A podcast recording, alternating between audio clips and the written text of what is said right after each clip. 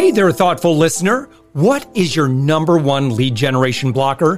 Head to upmyinfluence.com slash quiz to find out right now. That's upmyinfluence.com slash quiz, and I'll share why you aren't getting the intros and sales you deserve. We're also actively seeking guests for this daily commercial free entrepreneur wisdom podcast agency owners, consultants, coaches, and B2B service providers, head to upmyinfluence.com slash guest. And I'd love to promote your expertise to our amazing audience. Let's get on with the show.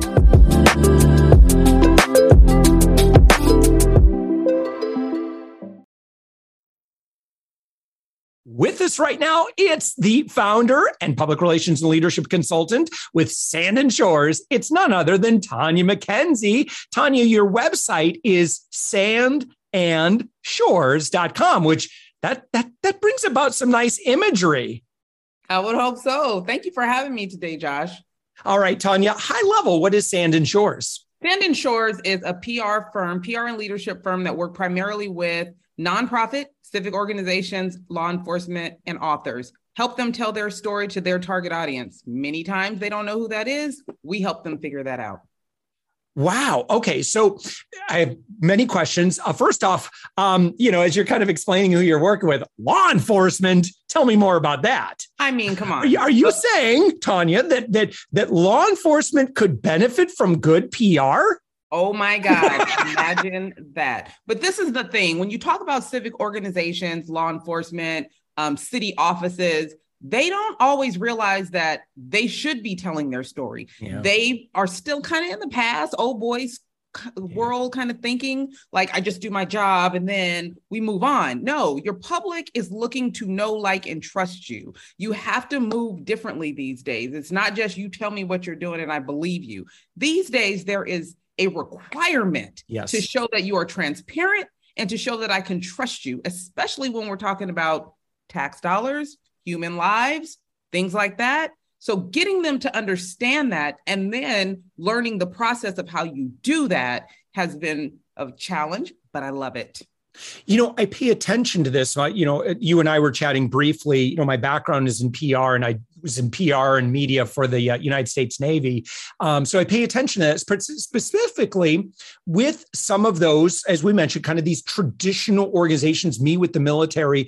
Um, you know, one city, I got to tell you, I live here in Orlando and, and, you know, the Orlando Police Department is not perfect. Orange County is not perfect, but I will say I think that they have done some really great work um, when it comes to and again this is just my perspective. I'm sure other people would argue against this you know um, you know based on their experience.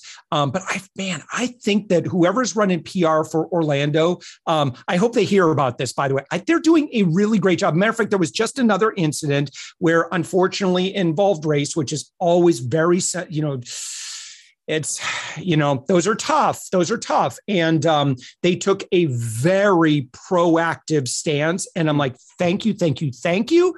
That's what we need. But not only did they take the proactive stance and do the work that they should be doing but they communicated about it very well which to your point is something that i don't know in today's very fast moving social media information world you it, it, and let's talk about this. This, this is what I want to ask you because I know sometimes the temptation may be not that I don't want to talk about that from a um because I'm too lazy perspective, but I see this Tanya where maybe an organization or a leader or somebody doesn't want to talk about it because um I'm worried about like I'm bragging or you know I don't want to come across as insincere and I'm sure that you've dealt with that objection in the past. How do you handle that? You know what? That is so multifaceted because we even talk about PR people. How do they promote their business, right? How do they promote their greatness? Sometimes people do have a hard time promoting what they're good at for the simple fact that they think people will think that they're bragging. It's not bragging, it's informing people what you are good at. It's informing people so they know where they can get this expertise, where they can get this type of help, where they can rely on you. So when you have a police department or any agency, it could be um, a fire department or even vet services, they get a bad rap these days.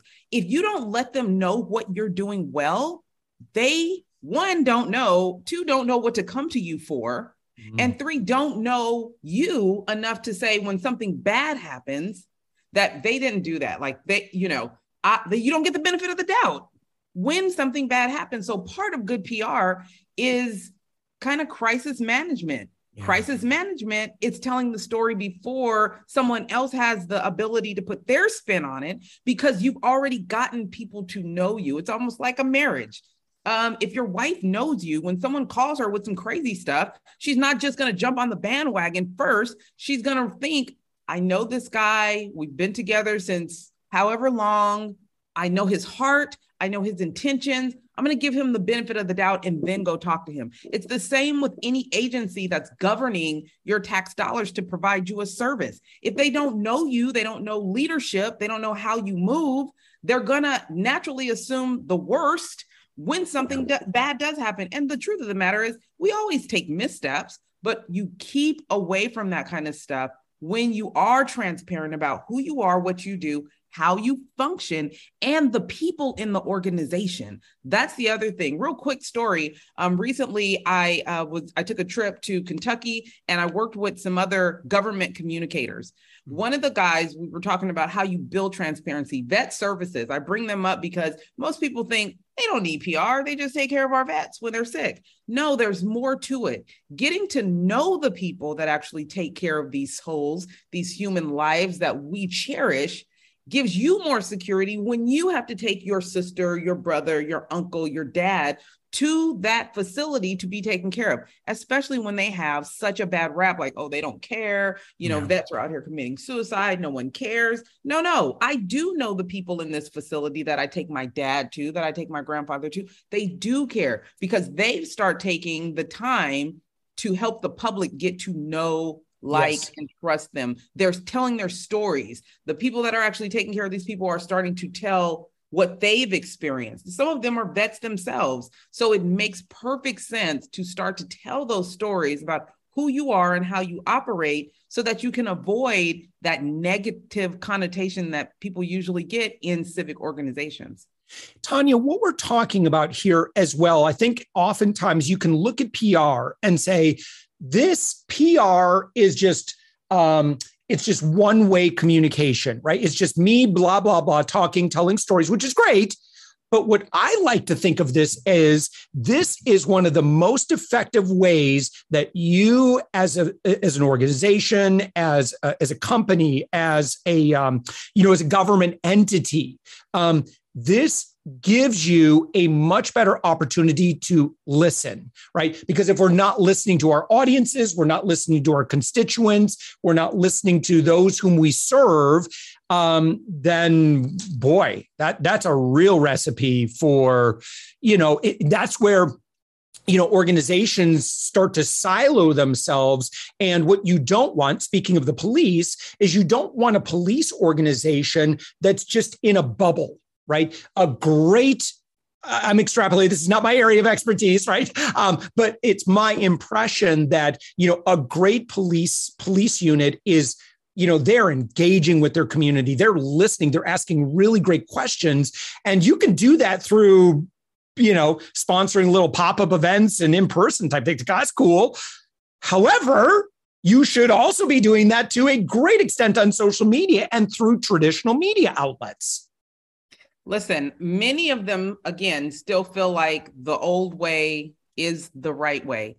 Modern technology has allowed for us to have so many different tools to become better listeners, active listeners, tap into different um, surveys and, and ways that your community is communicating, how they're communicating with each other. So, even things that they might not even tell you, you can start doing some active listening without even being in front of them hear what their your community members are talking about on their social media what they're complaining about. They might be afraid to come to you. You haven't built that you know you haven't built that rapport yet. So start doing some active listening on social media and other places. Just drop into things that are going on that might not be uh, centered around your organization, just listen. Start to be an active listener and listen with intent to understand, not to defend. That's the other piece that we're missing people are so used to listening to defend that you miss the point. Even with the George Floyd thing that took place, so many organizations just missed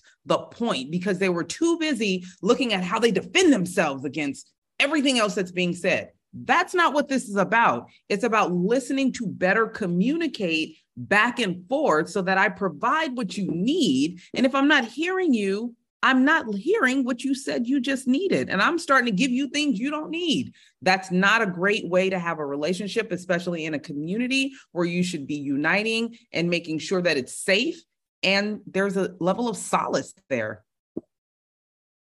You know, um, eh, eh, th- I love this. Um, and, um, you know, it's like engaging or encouraging great communication and, and, it's always going to be a good play um, i wanted to ask you tanya you know um, what does engagement typically look like for you so for example you know to our friend that's listening to our conversation right now um, they're probably wondering should I reach out to Tanya? Can Tanya help me um, in in our goals or our objectives? Can you maybe define a little bit about like, listen, if you're at this stage or this is going on or this is who you are, yes, we should definitely chat and and here's how that looks if you are a leader in an organization, or even if you're just a member of the organization and you realize that when we're in rooms together and we're having conversations, there are certain conversations or subjects that get washed over. You don't feel like they were addressed.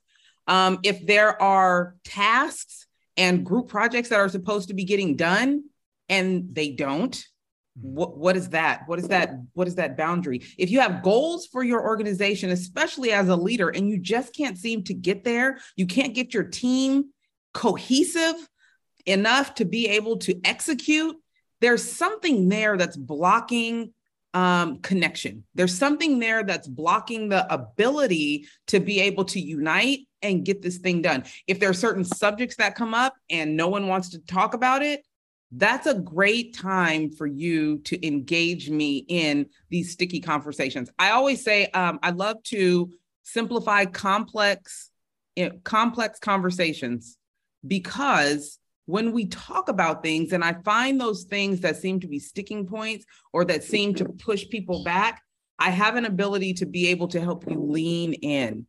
We can't be afraid to address the elephants in the room that are keeping us from being cohesive and productive. It helps us to be able to find whatever that is and knock it down in a way that allows for us to be more united and respectful of one another because we all are um, a culmination of our experiences, right? Yeah.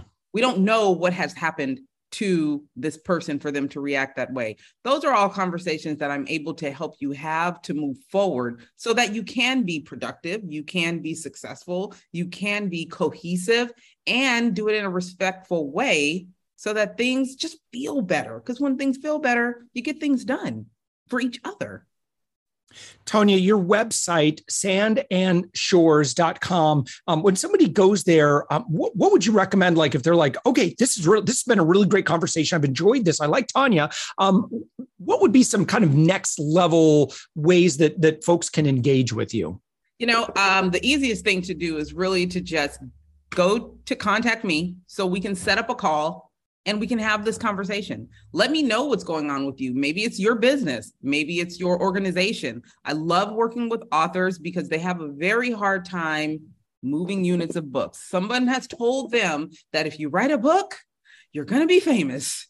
That's not how it works. So we get to have that conversation and start talking about where are you missing the mark? What isn't feeling good here? If it's someone that runs an agency, whether it be a police department, a fire department, where are you feeling stuck? Where are you feeling like you're not moving this group forward or you're not uniting this community like you should? Community relations is a huge part of public relations, especially when you're talking about things at a local level. And most of the organizations that I work for, um, are at a local level and getting the buy-in is hugely important, but you can't do it without communication and learning how to communicate, especially with a diverse group of people is important. And not, you can't expect everybody to know how to do that. Yeah. Awesome. Tanya, um, you know, I, uh, by the way, I don't know if you go by this moniker. I, I saw, I saw one. I love it. The PR priestess. yeah, you know, I don't. Um, listen, I don't know everything, but what I do know is that yeah. everything in life has a story attached and a level of leadership. And I can help you figure out your story and how you mm-hmm. can step into leadership and make things happen. We can't move forward if everyone's playing in the background. Someone has to be the leader and move things forward. So if that's you, let's do it. I like your energy. Your energy, what I get from you, you know, I've interviewed a lot of people in PR, but you're so empowering like you're you're you, you know i could i can imagine you sitting down with someone and and you that's why I, I, see you know not only do you do the pr but you do leadership as well but i, I envision you uh you know almost kind of talking them or helping them understand their greatness and the opportunity which hey i gotta tell you that feels good I appreciate that. Listen, real quick, I'm a LA County commissioner. I'm also a gun violence survivor. And in these moments, it has shown me that we have to help others get to the next level. And finding people that are stunted in their growth and in their mm-hmm. ability to see themselves in a better place whether that is the media you know if you're doing something great there are people that feel like well they, no one wants to hear about me. Well until you tell your story you don't know that. So let's get to it. What is it that you're trying to do? Oh i don't think i'm qualified for that Let's start telling your story and get to it. Let's see how we can maximize what you have to offer. So, for me, someone that has survived a lot, I really don't like seeing people push themselves into the shadows thinking that they don't have what it takes. Let's just get at it. Let's make it happen. Awesome. All right, uh, Tanya, again, your website, sandandshores.com. Uh, Tanya, this has been a wonderful conversation. Uh, thank you so much for joining us. I appreciate you. Thank you for doing what you do, and thank you for having me.